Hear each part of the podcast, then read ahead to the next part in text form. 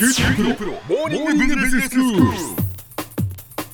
今日の講師は九州大学ビジネススクールで国際経営国際ロジスティクスがご専門の星野博先生ですよろしくお願いしますよろしくお願いいたします。先生今日はどういうお話でしょうか、はい。今年も新学期を迎えて、とってもこう多彩なバックグラウンドを持つ43名の新入生が QBS に入学してこられました。で毎年は本当に面白いんですけど、医師、弁護士、公認会計士、税理士といった専門職の方々がですね、さらにマネジメントを学習するために入学してこられるのは本当に素晴らしいことだと思うんですけども。ええ今年はおそらく今までの QBS の中で初めてだと思うんですけど高校の先生が2人入学してこられたんですね。高校の先生がですか？うんなんであのビジネススクールにって思いますけれどもやはりその、まあ、ビジネススクールで学ぶべきことがあるっていうふうに思われてっていうことなんですよね。そのようです、ええ。僕も最初はですね何か起業したいのかなとか考えたんですけど、はい。そうではなくてですね、えお二人のお話をお聞きして深くこう納得することがあったんですよね。それは小浜さんアクティブラーニングっていう言葉をお聞きになられたことありますか？アクティブラーニングですか、、はいえ初めて聞きましたけれども、まあ、でも言葉の意味からするとその、まあ、積極的に学ぶっていうそういうことなんでしょうか？はい、その通りなんです。受け身っていうのはパッシブ、それに対してアクティブっていうあの能動的に主体的にっていう意味ですけれども、うん積極的に学ぶってその通りなんですね。教員が一方的に受講者に対して、えー講義形式で教育する従来のやり方に代わって受講する人自身が能動的主体的つまりアクティブに学ぶっていう参加型の学習の方法なんですよね。はい、で最近この方式非常に大学でもあの注目されてるんです、この学習方式なんですけどでところがそれは大学だけではなくてですねえ約2年前の平成26年11月にえ文部科学省の中央教育審議会の答申を受けて初等中等教育でも最近こういったものを導入するという動きが出てきてるんですね。それは例えば今までのように単に記憶するだけの学習ではなくて知識としてえ学んでその知識を深めて課題解決能力を高めるっていうことを意識されているようなんですね。ということはそのまあ高校でもそういう教育を行っていこうっていうことなんですね。そうですまさにその傾向にあるんですよね。あの東京大学の大学総合教育研究センターの中原淳先生の研究室で一昨年に全国の3893校の高校を対象に行われたアンケート調査なんですけれども75.5%の高校でこのアクティブラーニングっていうものに取り組んでいる教科があるっていうのがいう回答だったんですね。ええ。さらに全体で導入の目標を掲げてるっていう高校は22.8%だったそうなんです、えーこれ見ると結構あるなって思われるかもしれませんけど、ね。えー逆に言えばこの結果から分かることはですね、え75.5%が一部にでも取り入れてるってことは残りの4分の1は全く取り組んでないってことになりますよね。はいはい。で、えー目標として掲げている22.8%の残り8割近くの学校は、まあ、今後導入するけどもまだあの導入の目標には至ってないっていうことでそう思うとこのアンケート結果を見る限り文部科学省で方針は示されててもなかなか浸透はしてないっていうことになるんじゃないかなと思うんですね。ねなんでそのなかなかまあ導入が進まないんでしょうね。あの僕自身は高校教育って携わったことがないんで具体的な理由はわからないんですけどこれ大学に置き換えて考えるとちょっと分かるような気がするんですね。はい。それは何かっていうと大学でアクティブラーニングっていうものの導入を考えると今までの講義方式を変えることが求められるんですけどそれに対する抵抗もありますよね。ええええじゃあ具体的に講義方式からその新しい教育を入れるっていうその新しい学習法を取り入れるのどうやって取り入れたらいいんだろうって戸惑いもあるんじゃないかなと思うんですよね。ですね。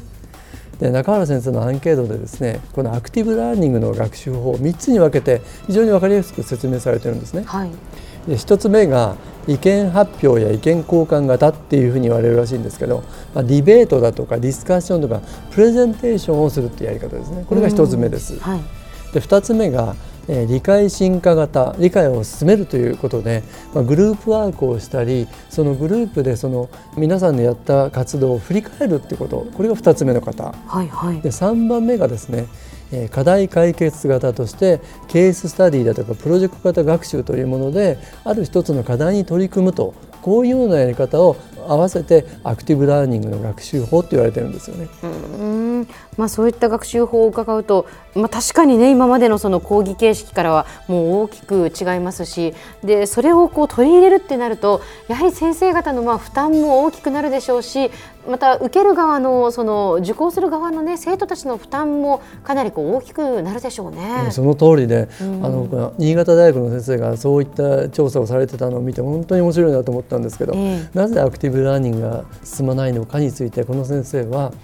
受講者の負担が大きくなってやはり、えー、教員の負担が増えるというようなことが書かれてるんですね。で受講者も非常に積極的に参加する方だったらいいですけど今までだったら黙って聞き流して済んでた授業がそうでは済まなくなるなんていうのも抵抗の一つに挙げられてて面白いなと思ったんですよね。そうですね、はい、確かにあの 私も学生の時のことを考えるとやはり先生がこう、まあ、一方的にこう授業をしてくださってそれをこう受け身で聞くというの慣れてしまっているので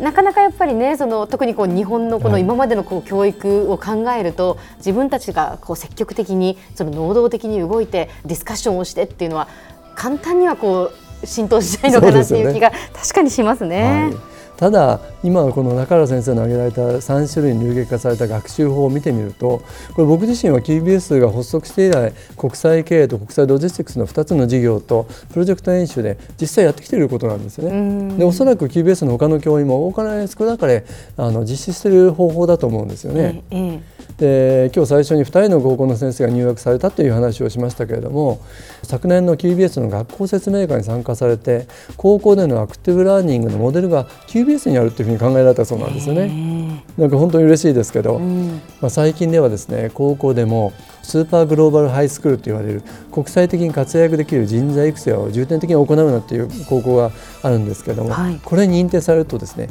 今までにない新しい取り組みが期待されているわけですよね。そんな中で目をつけられたのがこのアクティブラーニングだったようです。そうなんですね、まあ、具体的にねあの QBS でどんなふうに取り組んでいるのかお伺いしたいんですけれどもでは先生ここで今日のまとめをお願いいたします。はい今日はあの最近の大学だとか高校などの初等中等教育でも導入が進められているアクティブラーニングについて説明をさせていただきました。これは教員が一方的に受講者に対してこう行う従来型の講義形式の教育に代わって、まあ、受講者自身が能動的主体的まさにアクティブに学ぶっていう参加型の学習法なんですね。自らこう理解を深めたり問題解決能力を高めるということができるということです。で明日はですね QBS で実際どんなアクティブラーニングをしているかということについてのお話をしていきたいと思います。今日の講師は九州大学ビジネススクールで国際経営国際ロジスティクスがご専門の星野博先生でした。どうもありがとうございました。どうもありがとうございました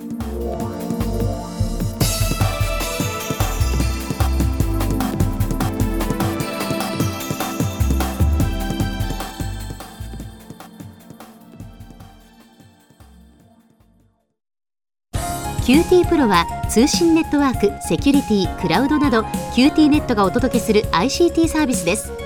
九州中に展開した光ファイバー網を基盤に一番身近なビジネスパートナーとして九州の企業自治体の皆様をサポートします。詳しくは QT プロで検索を。